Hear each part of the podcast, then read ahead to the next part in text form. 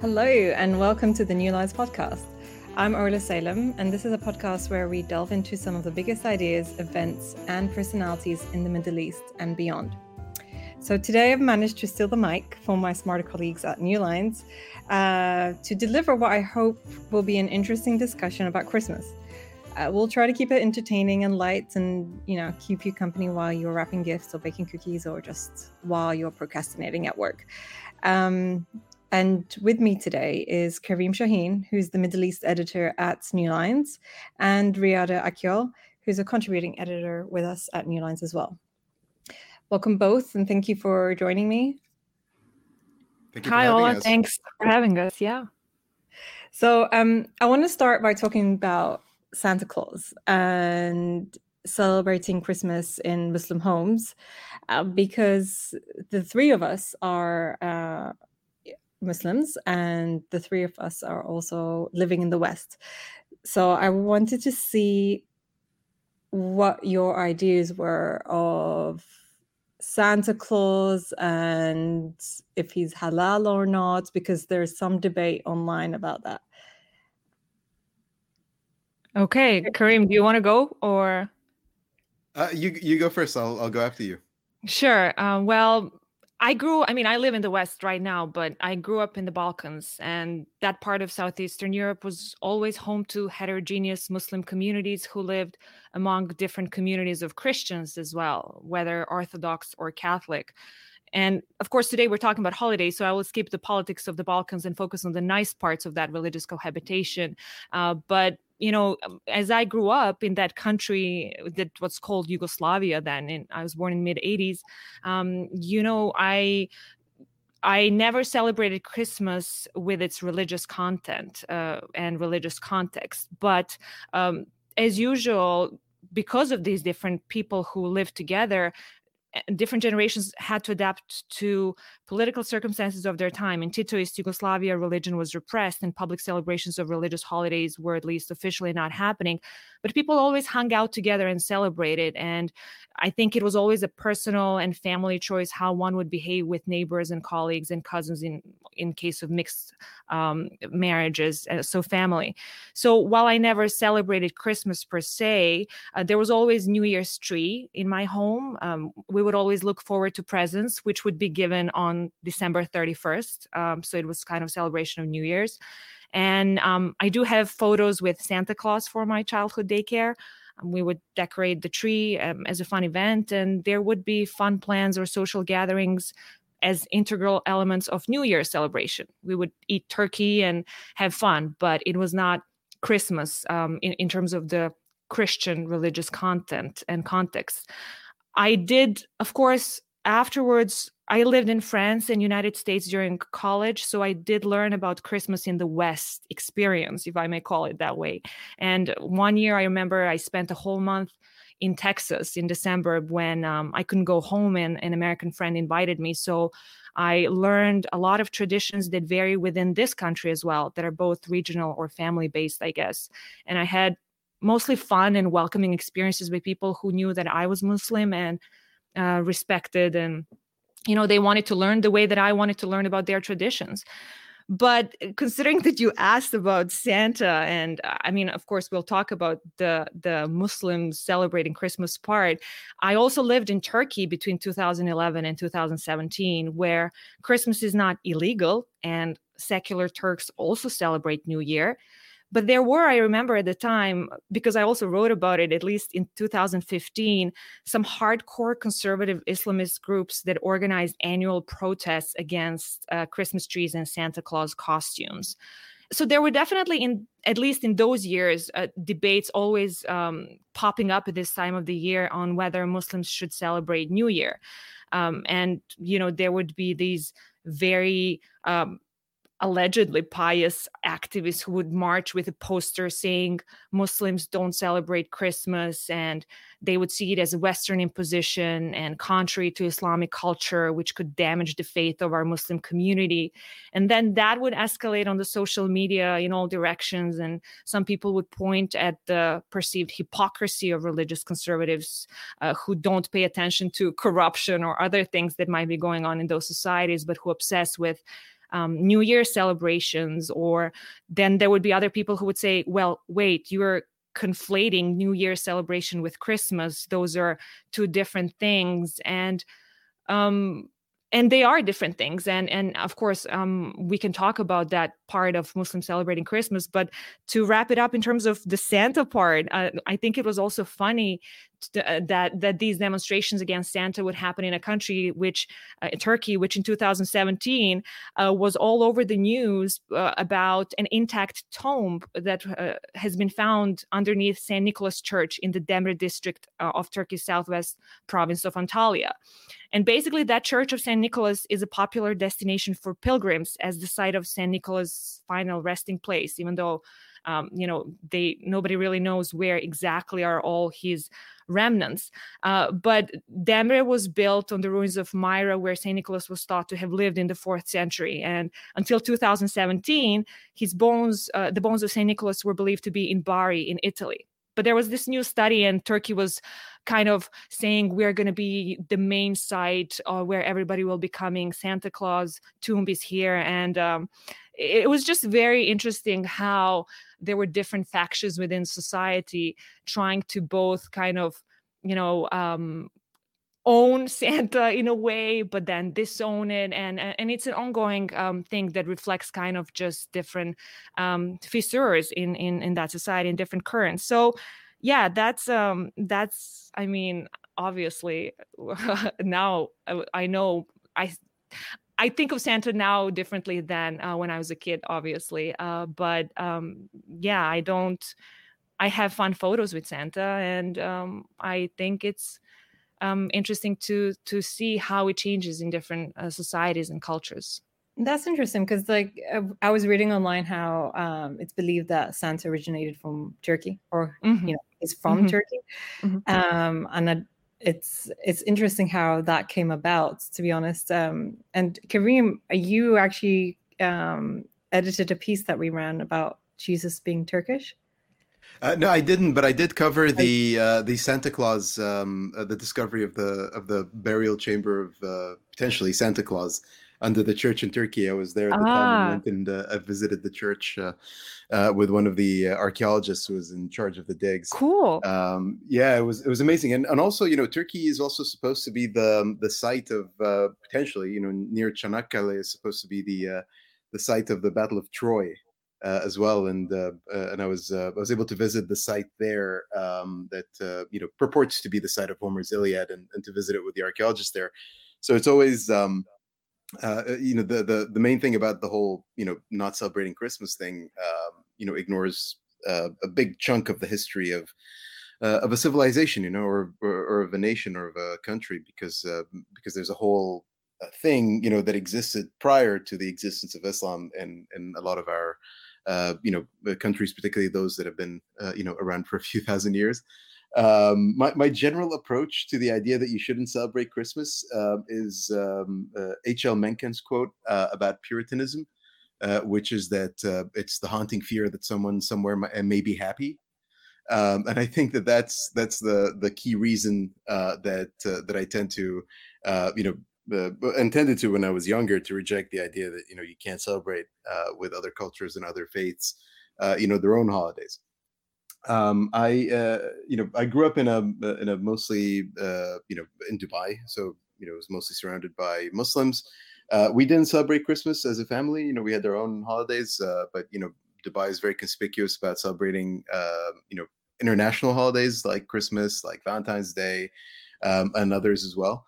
Uh, and so, you know, there was always something uh, that was going on around uh, the theme of Christmas, you know, in December. And um, and I you know enjoyed it thoroughly. Uh, I did um, you know when I was working at a newspaper, uh, I would take on Christmas shifts because I understood that you know uh, other members of the team that were from abroad you know wanted to uh, go and spend Christmas with their families uh, and, and, their loved ones. So um, so I often volunteered for that particular duty, um, and I didn't really celebrate it until uh, I think 2012 uh, when I had the opportunity to a friend who was, uh, you know, he, he, was Muslim and his wife was atheist, I think. So they, you know, they weren't really separating it out of religious conviction. But they they lived in Brussels and uh, and they invited me. I was living in Europe at the time. They invited me to come spend Christmas with them, uh, and I did. And uh, we spent the uh, you know Christmas Eve out on the Grand Place, which is the the big central square. it's just a gorgeous place in in Brussels, and they have an incredible light show. Uh, we had a lovely uh, night together filled with Belgian chocolates. Uh, and the next day we had uh, we had a you know Christmas uh, lunch that was um, uh, you know probably the best turkey I've ever had. and since then I was a, I was a convert to the cause of celebrating Christmas. Um, I you know started having my own Christmas tree in I would say 2015 when my then fiance told me that you know picking out a Christmas tree and, and decorating it was a ritual that uh, that she really enjoyed doing with her with her uh, mother who, who had passed away a few years earlier. And so I went out and got the Christmas tree and uh, and been in love with the traditions ever since. Um, I go pick out the Christmas tree uh, every year. Um, and uh, and there's there, there's a whole it's just it's it's it is a bit of a logistical nightmare because of all the things that you have to put together uh, you know to make it so that um, you know so that it's it's basically the way that uh, those who are celebrating with you celebrated before. So you can have you know homages to their own traditions, but while also developing your own traditions along the way as a family. Oh, that's so interesting. So basically, your wife introduced you to you know the whole tradition of getting the tree and decorating it and Yes, yes. There, there were a few. Uh, she introduced me to that. She introduced me to the idea of uh, Christmas stockings. You know, where you have to have these uh, these little individual, delightful gifts that uh, you know don't co- don't cost too much, but kind of continue to uh, you know keep the spirit alive throughout. Uh, she introduced me to a lot of the Christmas carols, um, and uh, you know, obviously the the gift exchange and the way you decorate the tree, yeah. and all of that. Uh, so yeah, it uh, it was all her. Oh wow! So yeah, I mean, uh, you you've just reminded me of the uh, that viral tweet last year by um, someone. His name is Mohammed Hussein, so it's at Mohammed Hussein, and basically how he celebrated Christmas last year, and it was his first time celebrating it, and he tweeted um, a thread of all his observations. Um, do you do you both did you both come across it? I did, yeah. Yeah. yeah. It's basically like he's just, you know, his first observation was that Christmas is a part time job uh, that you have from mid November to the end of December. And there's actually a lot of that goes into it. And one of the things that cracked me up is he was talking about how expensive tree ornaments are and how difficult it is to kind of just get the tree together. Uh, Kareem, have you experienced that when it's, you're decorating your tree? Yeah, it's it's precisely. I mean, he's he's spot on at everything. it's it is a part time job. Um, you know, here in Canada, we actually had um, uh, a, a, shortage of Christmas trees this year um, because apparently you know supply chain well uh, so so apparently due to the pandemic a lot more people were wanting to have natural christmas trees you know and, and we have uh, you know a huge uh, christmas tree industry here in quebec and they ship it you know across the border to the states as well. So uh, you know they have they have demand within uh, the country as well as uh, you know across the border. Uh, so you had to you always have to kind of get your Christmas tree. Uh, you know, please put an order in. Uh, you know, sometime in November. and then go pick it up or have it delivered, you know, in early December, and, and sort of maintain it and take care of it until so, sometime in January, which is when they go around collecting it, you know, for composting. Uh, you have to, uh, you know, the like our favorite. So there's something called the Christmas logs. Uh, mm. You know, the bûche de Noël. It's like uh, uh, it's basically a, and I probably pronounced it in French wrong, uh, but it's essentially a long log of, of chocolate and cake and, and lots of incredible things. and the best place that does it in Montreal, you know, they they they go out of stock within about 24 hours of actually opening up the, the place for orders. Wow. So you have to you have to kind of put in an order for the Christmas logs, you know, in mid November. um, you know the the ornaments you have to you have to kind of go and collect them and sometimes you can keep some of the you know kind of the crappier ornaments you know the the ones that uh, are a bit cookie cutter you know the golden balls and, and stars and whatever you can keep those and kind of use them every year but you always have to get you know special ornaments for special occasions and you know if you have any guests and uh, and all of that um, and and that's you know and then you have to uh, kind of make sure you've got all the presents, you've got enough stocking stuffers for everyone. If there are kids, you got to figure out, make sure that that all the stuff is getting shipped at the right time. You know, if you were shopping during the Christmas season this year, you must have gotten uh, you know a ton of emails from people, uh, just uh, you know from from retailers telling you to make sure you order before a set date so that you can actually get the stuff on time. And God forbid that you actually have to go to you know an actual physical retailer and get stuff close to Christmas. Uh, it's it, it is a huge uh, it is a huge job. It is true. I mean, like from the beginning of December to the end, uh, we kind of boycott going to the, like outside uh, unless we really have to because it's uh, yeah, it's just crowded. Everything's crowded. Everything's pretty much sold out as well. So it's uh, it's really it's a difficult task to do any shopping in this uh, in this month. But yeah. actually, I just saw that in in 2011, according to the Business Insider uh, Americans spent six billion dollars on Christmas decoration. Th- this was like ten years ago, wow. so I don't even know how much it was um, most recently. But yes, it's a it's it's huge. And a good percentage of them were spent at my house. Oh wait.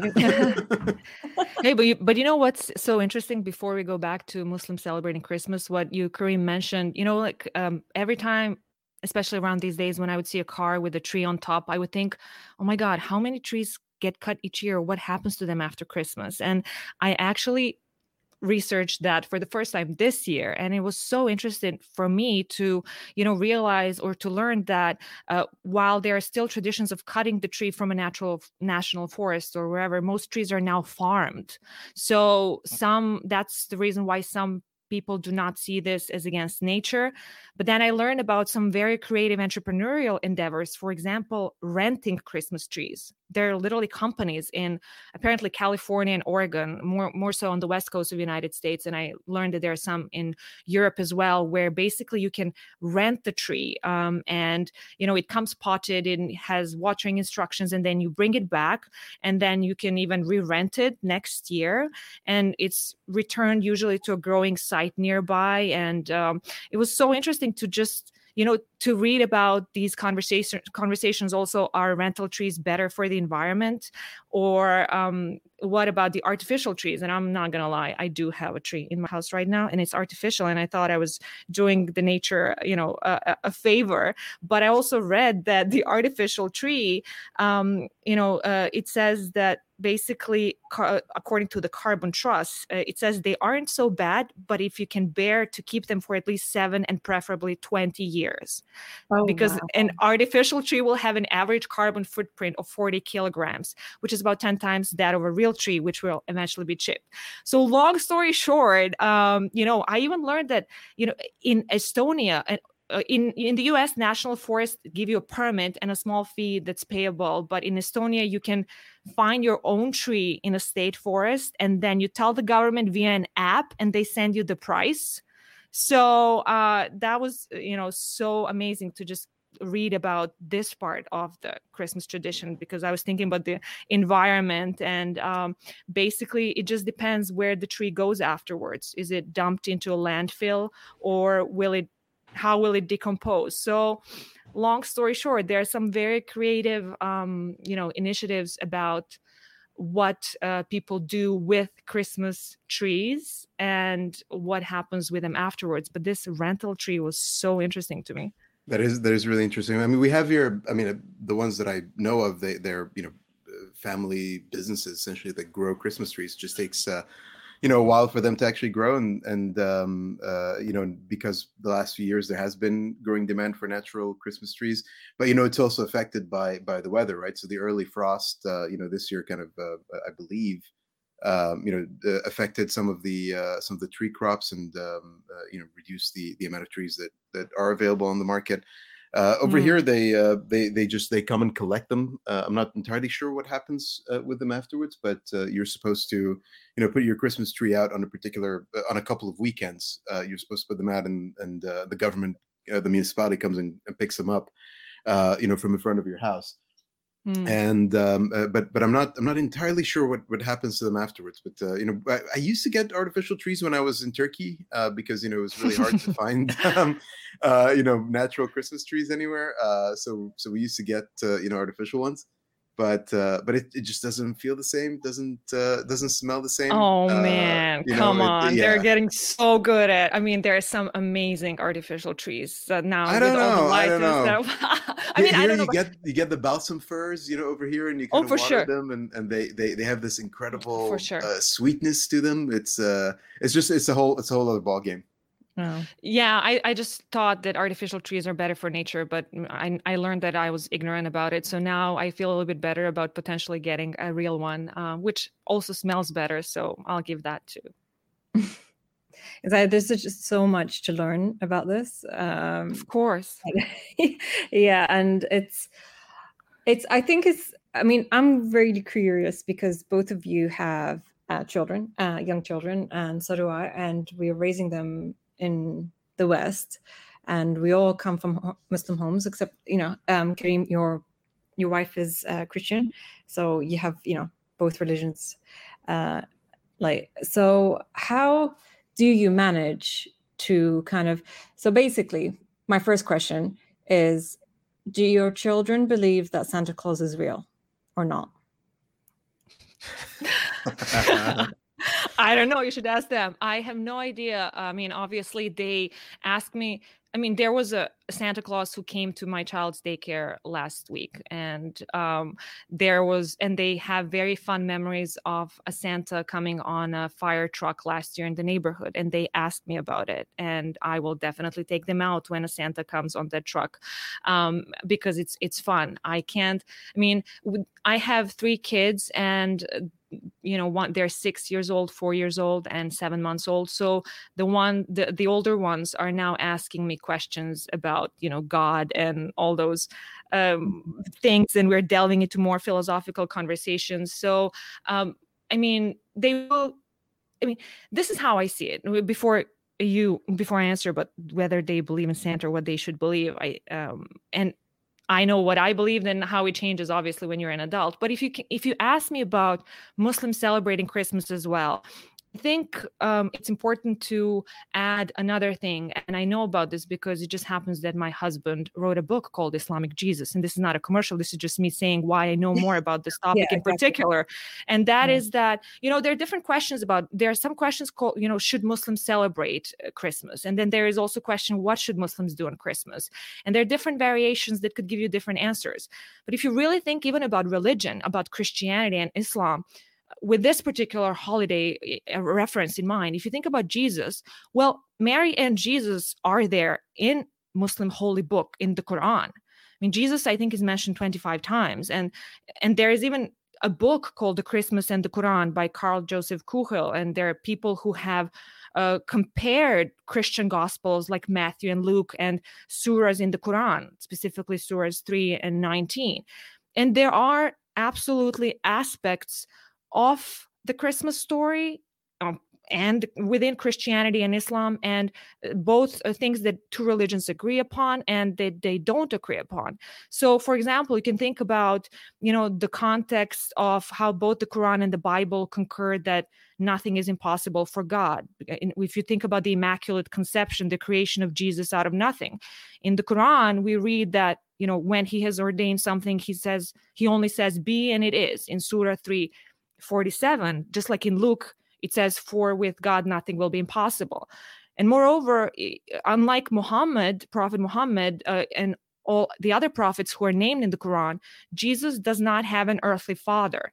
You have in the Surah 4, you know, in the Quran, it, Jesus is called a spirit from him, which shows how Jesus has the unique status of having been brought to life by God's will. And of course, that's where our differences come to play as well. We Muslims and Christians see Jesus differently. and uh, the doctrine of Trinity. I mean, the father of Jesus was God the Father, but for us Muslims, Jesus is a human.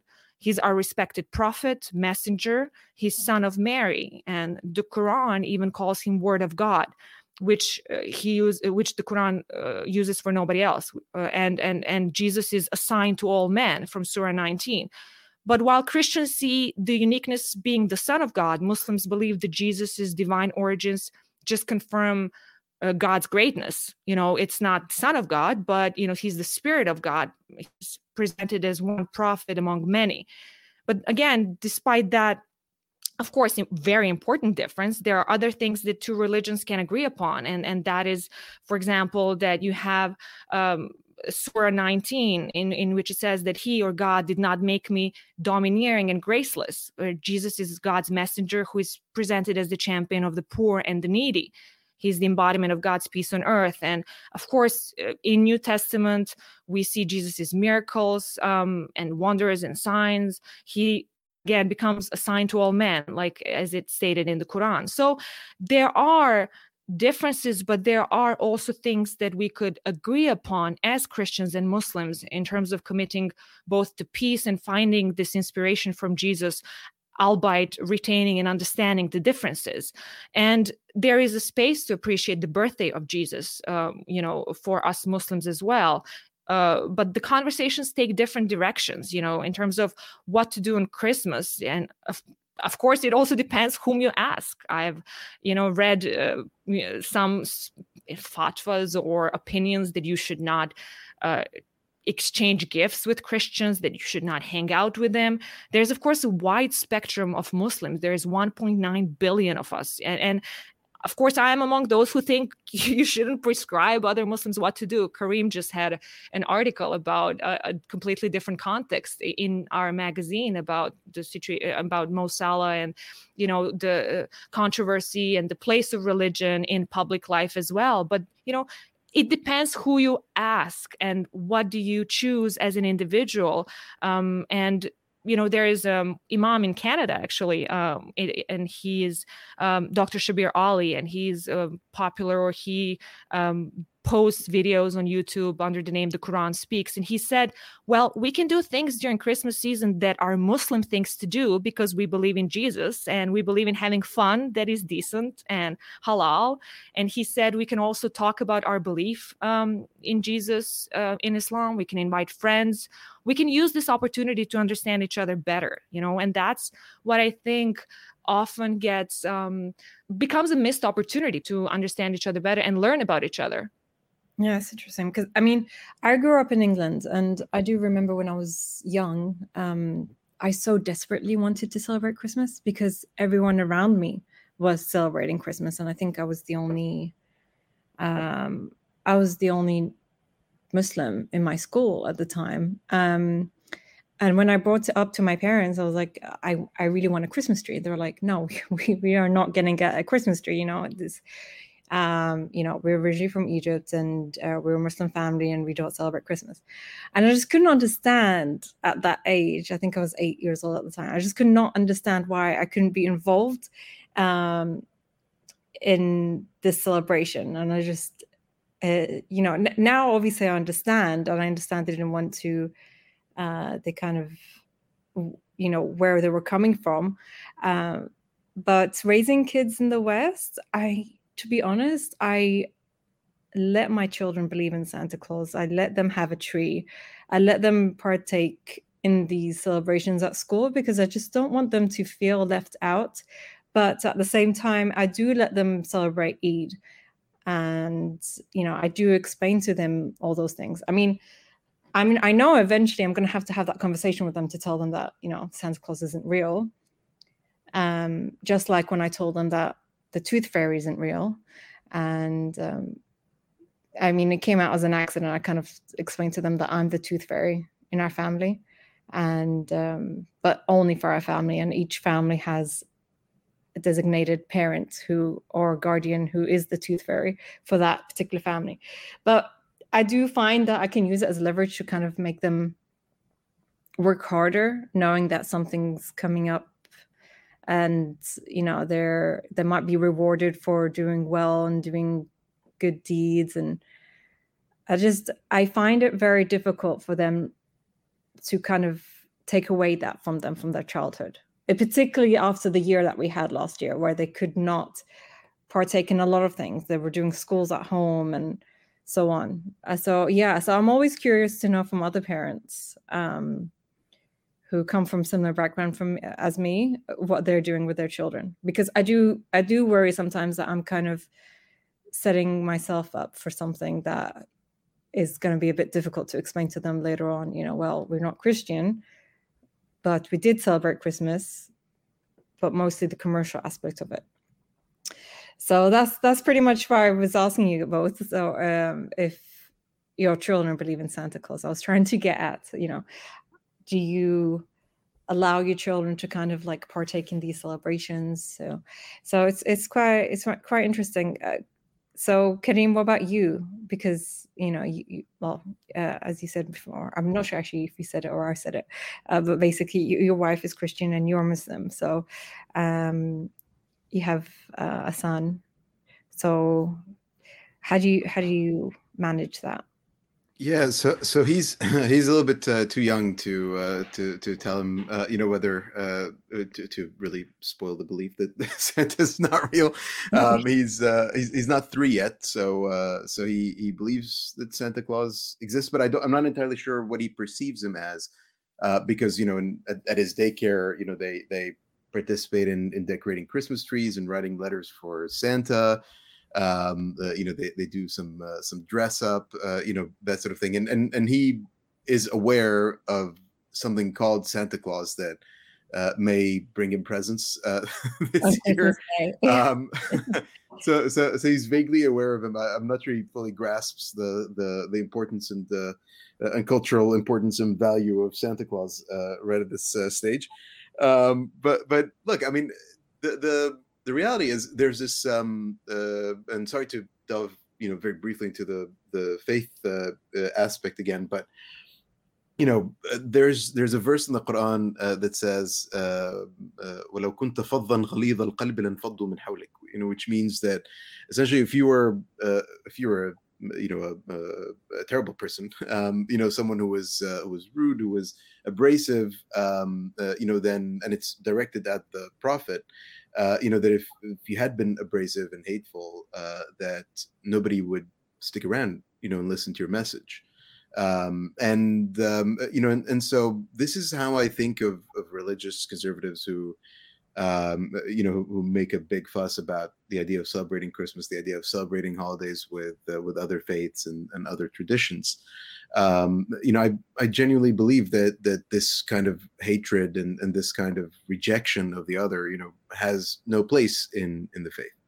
Um, now, you know, the reality is that when you're when you are part of a, a multi faith household, and and you know, I don't want to oversell the idea that you know I'm a, uh, I'm someone who's you know practices on a on a regular basis, um, uh, you know, uh, but the reality is we do come from different faith traditions and um, uh, but but this is how societies are. That's how people are. Uh, you know i lived in lebanon for a few years as a correspondent and you know, we um, uh, the joke is that you know there's an official holiday in Lebanon for basically every uh, religious holiday because of uh, you know the, the fact that uh, you know all the sects must be treated equally. You know, and so uh, you get holidays for uh, you know Shia religious festivals, for Sunni religious festivals, for Christian religious festivals um, you know, and, and, the reality is that that's just the fabric of our society. You know, it doesn't. Um, nobody, nobody is, uh, nobody grows up with a singular cultural influence, um, and it doesn't make sense uh, for a child who's, uh, you know, part of a, a, household where the parents are from different uh, cultural and religious traditions.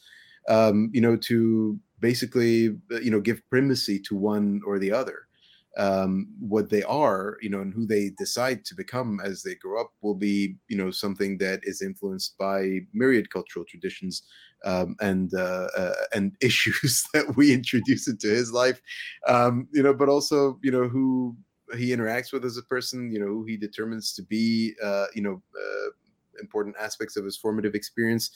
Um, and we're not all simple beings, you know, belonging to one homogeneous uh, tradition. You know, we're all, you know, uh, our our sum is is great. You know, our our sum is greater than all the individual parts, and and so I think it's really important for him to be, you know, raised in um, you know in a place that respects all the different cultural traditions and backgrounds of his family uh, and uh, of the different members of his household, um, and to learn from them and to you know become uh, something more uh, than any individual tradition.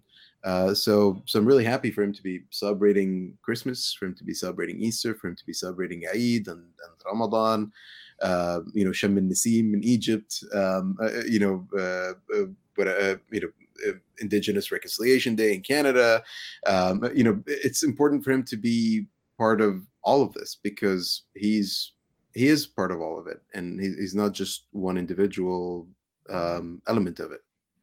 I'm finding it that recently there's a lot more people celebrating Christmas even in the Middle East. I mean, you do have 30 to 40% of Lebanon who are Christians, and you have maybe between 5 and 15% in Egypt who are Christians. So you, you do have Christian populations across the Middle East. Um, but have you both noticed that there's to a degree some acceptance to celebrating Christmas, um, particularly of all the holidays, of all the religious holidays. Um, it do feel like it's more so more, more acceptable recently, or it's seen as more commercial rather than religious, or am I seeing it only?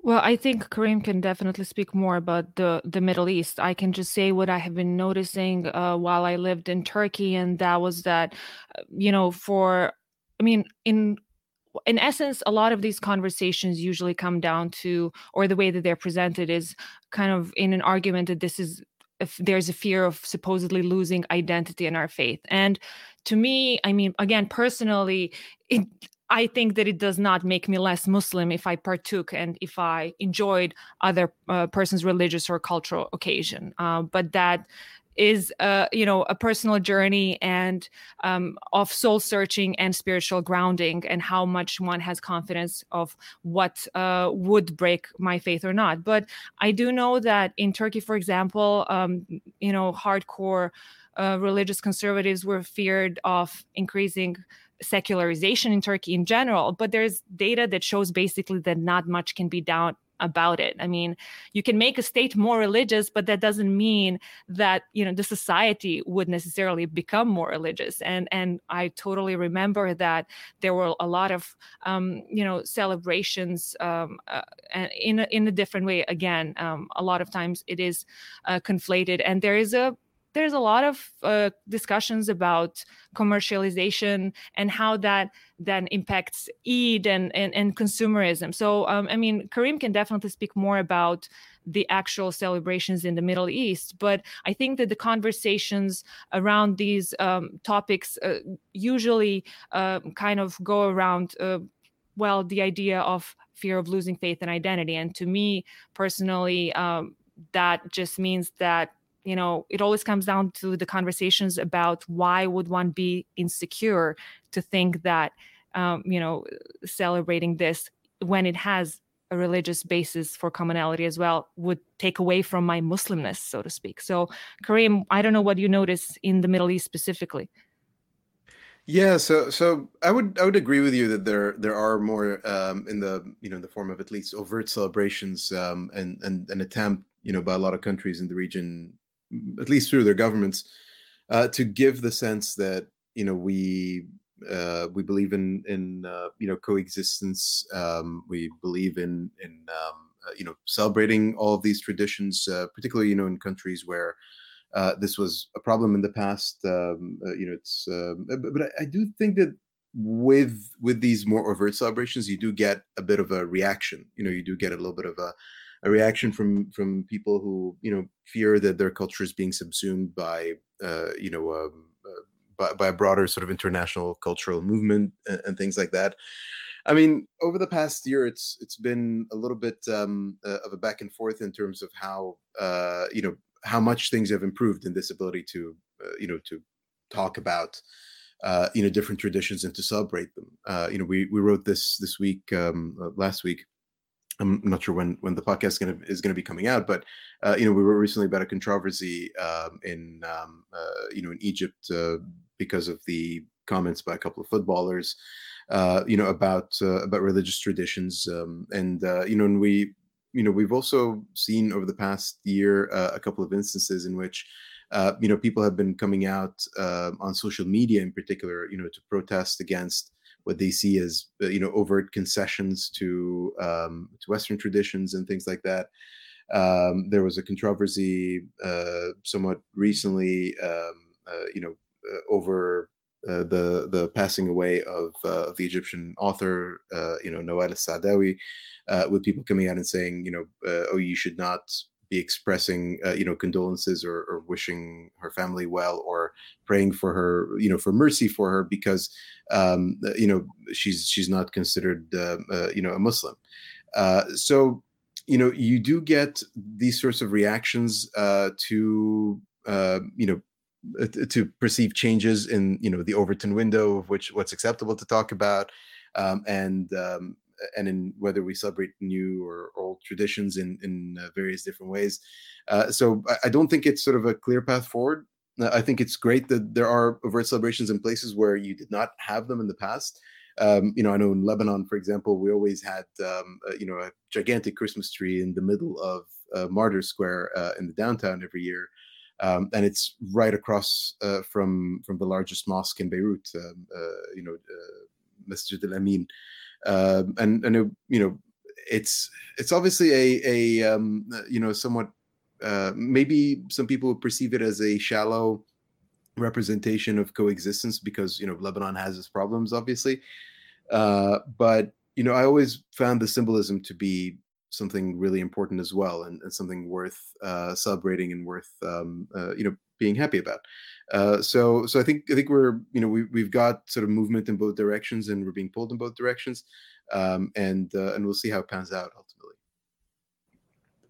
Yeah I, I, agree with both of you to be honest. Um, especially Riada when you said some uh, that you know celebrating it doesn't really take away from your uh, religion or how religious you are, um, which is very true. Honestly, I mean, sometimes when I try to get my children excited about Eid or Ramadan and so on, I always wonder why, you know, religious conservatives don't channel that energy of protesting, you know, other Muslims or communities celebrating Christmas and, you know, and actually go out and find ways to make Eid celebration and Ramadan celebrations for Muslims in the West um, more exciting and kind of a little bit more magical for the children, um, because you definitely see see it a lot more easy. Uh, you know, it's a lot easier to kind of celebrate Christmas with your children because you know there's songs and movies and uh, there's a whole industry behind it. Whereas, you know, when you try to come out and celebrate and get them excited about Eid or Ramadan, it's slim pickings. You don't really um, have much to get to decorate the house or even to kind of, you know, instill this feeling that, you know, there's a, you know, a magical season's upon us right now. So yeah, I just there's a lot of energy there. And if they channel that towards getting people more excited about Eid and Ramadan, maybe that would be a bit better and better use of their time.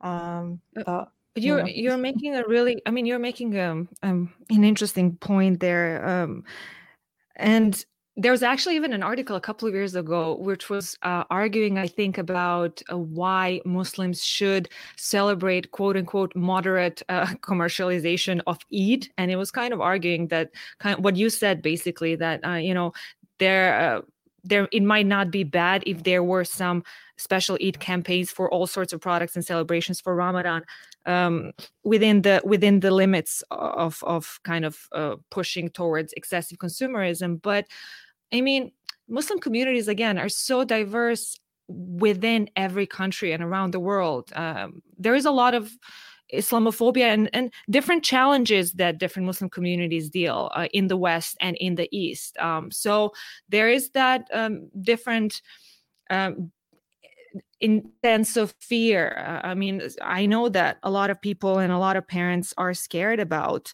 um, you know, teaching their kids about um, Islam. A lot of people very fervently then go to the other extreme it's difficult to find a balance that's what i'm saying and how to you know uh, teach your kids about uh, your religion and then to be aware of the anti-muslim bias around you and i definitely see the differences now that i live in a country where um, i'm a minority and compared to you know um, living in a country where Muslims are a majority, uh, a majority, um, like in Turkey, and and then a completely different experience in Bosnia, where religion, you know, is so important in all sorts of ways. And to me, again, personally, it comes down to um, respect, respecting others, uh, wanting, you know, demanding the same respect, but really understanding that there are differences that one should be aware of and um, finding commonalities as well. And that is not something that is uh, you know against any religion. I mean specifically for example at this time of the year i think a lot about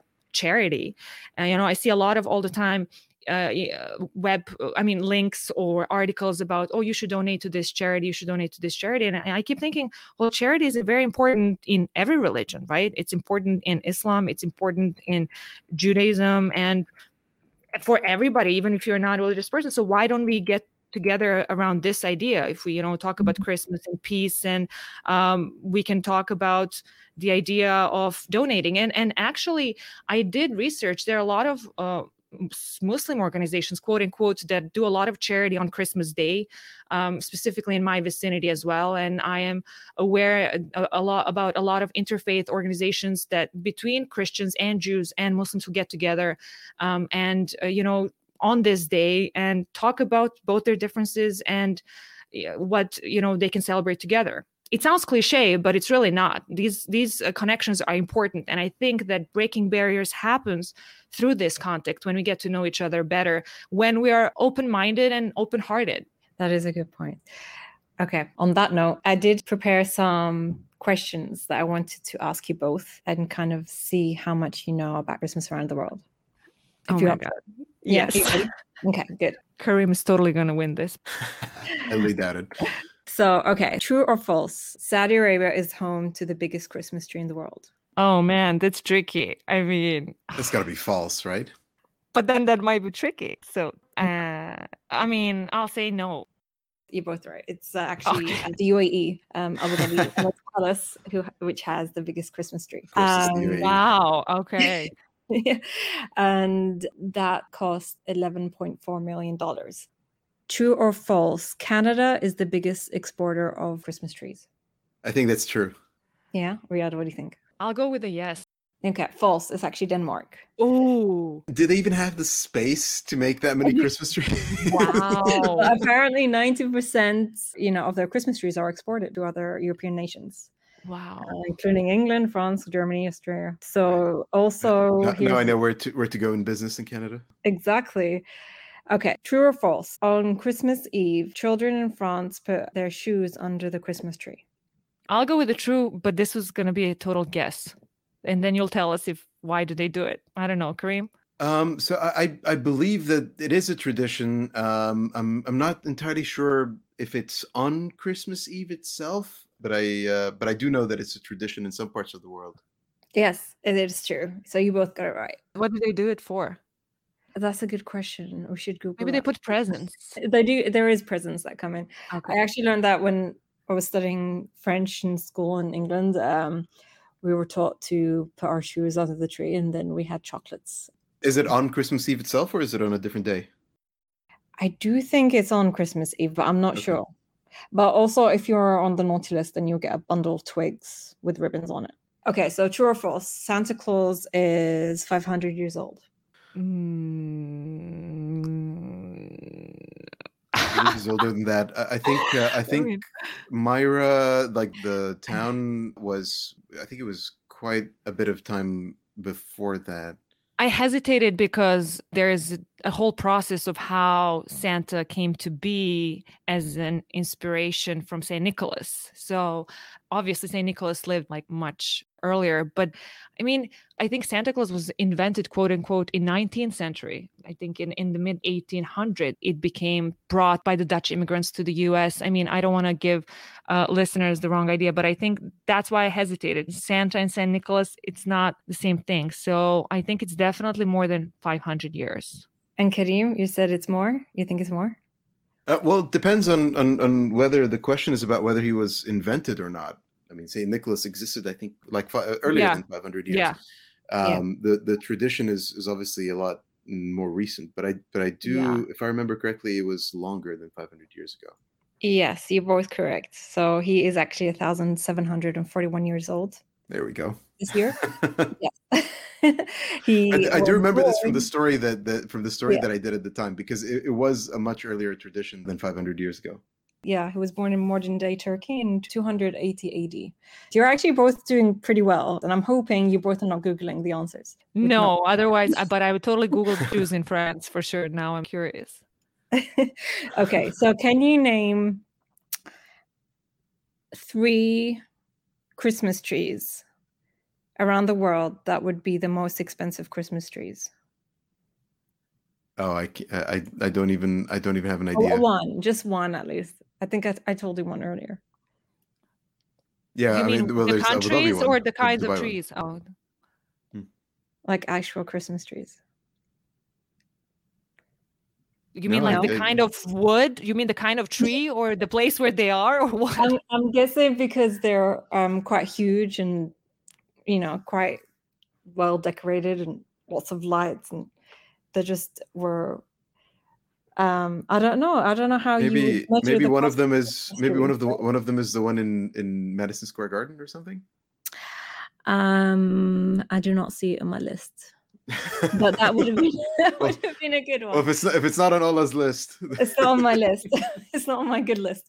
Uh, but okay, I'll, I'll put you both out of your misery. So uh, we mentioned the Emirates Palace one. Um, also, there's one in Hong Kong which has Swarovski's crystals. It's, I think it's made of Swarovski. It's estimated to be upwards of 1.8 1.8 million dollars. ah, that hasn't been stolen yet. I don't think so. Not that I've heard of. And there's one in Washington, D.C. Capitol, which Riada, I was hoping you would guess, which is around $1 million. Wow. Did you know that? No? I, I I feel like those like those trees are just not in the spirit of Christmas. But then, No? but the- well, it's so so expensive, right? But then again, maybe I mean we do spend uh, a A million you know, on a Christmas ungodly tree. amount of money on on pretty much everything else around Christmas. So so perhaps uh, perhaps it's not that out of uh, the ordinary after all. Yeah. And That's- there are and I- people, yeah, who are changing their traditions in terms of gift giving as well, from what I've noticed in the last couple of years, um, especially after the pandemics. I, I think, I mean, not after the pandemic, but after the lockdown. Let me say it's not over. Um, in terms of how people decide to just not give gifts, but in the way that they just, you know, change the way they spend money in general and what we invest in and how much maybe, um, you know, just being together uh, or again, as I mentioned, charity, I, I definitely think that is a nice trend, if you ask me personally, about rethinking the gift giving. Um, It's interesting. And I'll tell you also the second most expensive Christmas tree is um, one, it's a Disney gold Christmas tree, which is around $4.27 million. And that's a lot of dollars. That's, that's a lot of dollars. And uh, I just uh, looked up what it looks like. I'm just actually gonna. Oh, so it's mostly about how these trees are decorated. Uh, I just put a link to it on in the chat, which, um, if you're listening to us, I'll, I'll try to include a picture of it uh, in the description, so you'll get to see these Christmas trees. Uh, on that note, though, um, I think uh, I think we need to wrap this up. Uh, no pun intended. And um, if there's anyone out there who's still listening to us, I thank you. You can catch up with our latest stories at newlinesmag.com. And we'll also be sending out a special Christmas newsletter uh, written by Kareem. Uh, so look out for that. And uh, keeping with my email tradition of sending the New Lines team my worst jokes, I'll leave you with this. Who is Santa Claus's favorite singer? Kareem, Riada, do you want to guess I, first? I don't want to spoil the punchline. Oh, no, me neither. It's Elvis Presley. Uh, oh, it's wonderful, isn't it? okay, one more. one happy more. holidays, everyone. exactly. All right, I'll stop now. All right, thank you all for joining us. Merry Christmas. Merry Christmas.